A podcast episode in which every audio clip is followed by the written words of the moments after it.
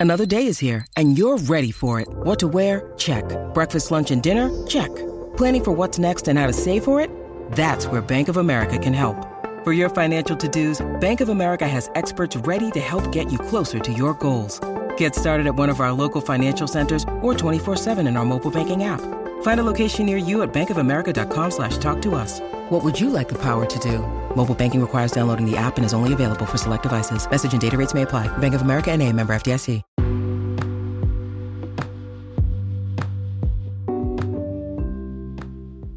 This is Dear Hallmark. Each week, I'll bring you reviews of your favorite Hallmark movies and TV shows. So grab a drink and let's see what we're getting into with this episode.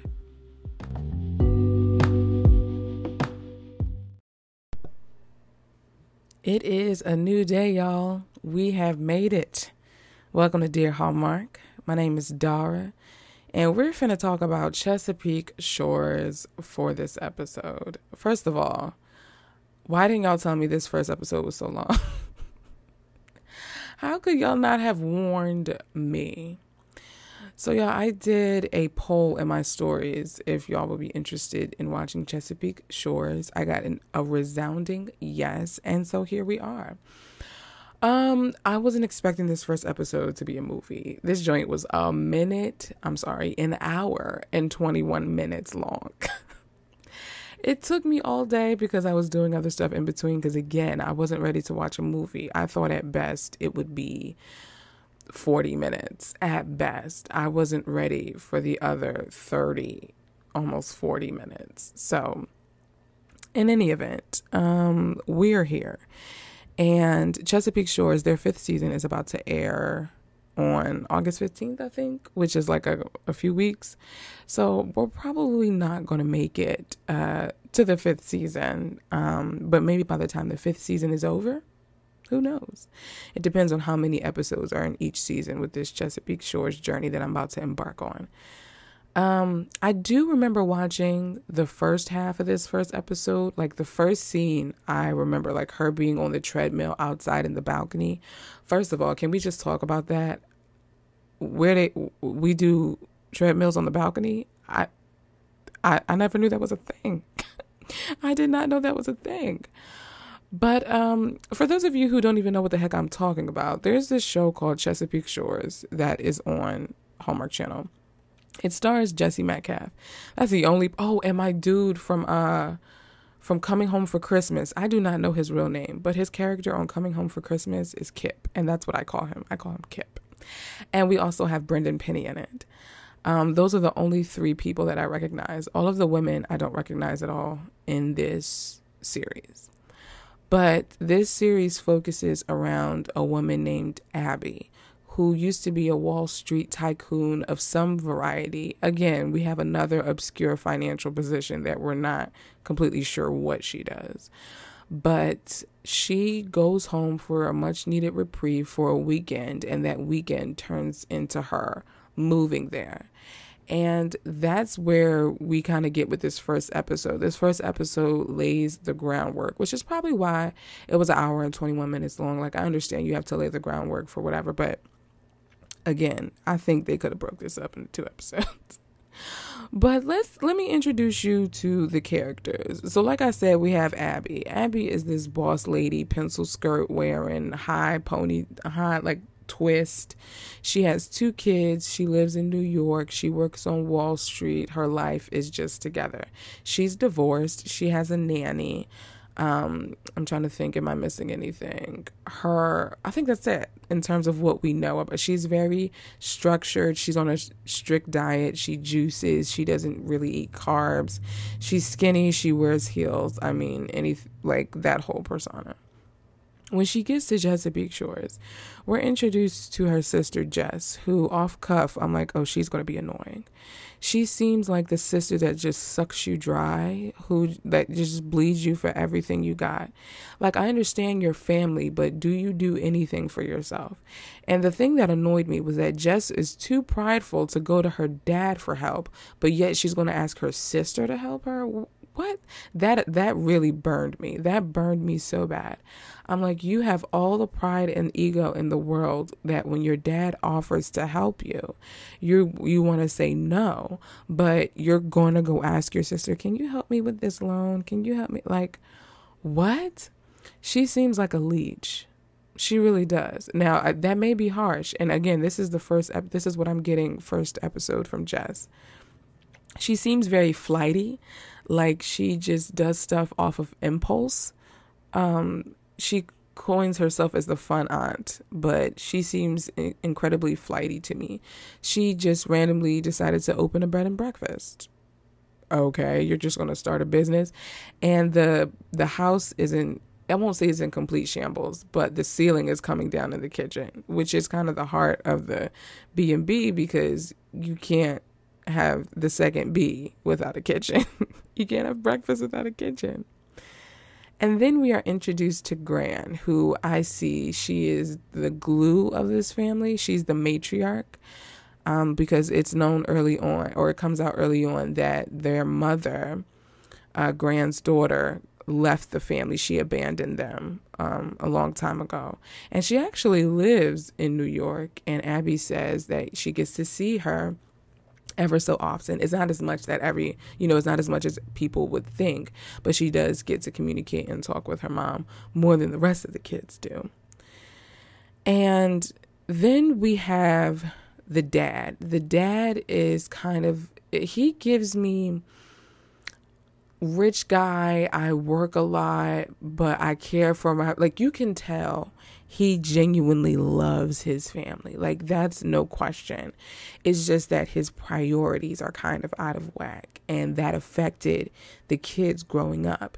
He was very much concerned with hustling, grinding, getting his real estate business up, and he is extremely successful now. And so it, it, it gives, like, I, I'm finding that maybe he's trying to redeem or reconcile, rectify the mistakes that he made in the past. Like he's he's starting to see like, wait, maybe I wasn't there for my kids like I thought I was. And so he's learning to slow down and say no to things and be where he needs to be in terms of like there's this sweet episode, uh, I'm sorry, this sweet scene where Jess thought there was an intruder in her B&B, but it was actually her dad fixing the pipes. And at first she was like, "Dad, I got it. Like, you don't have to do this." He took no for an answer. He didn't take no for an answer. He kept going. You can tell that she really appreciated that. And he even told her how he was proud of her and things like that.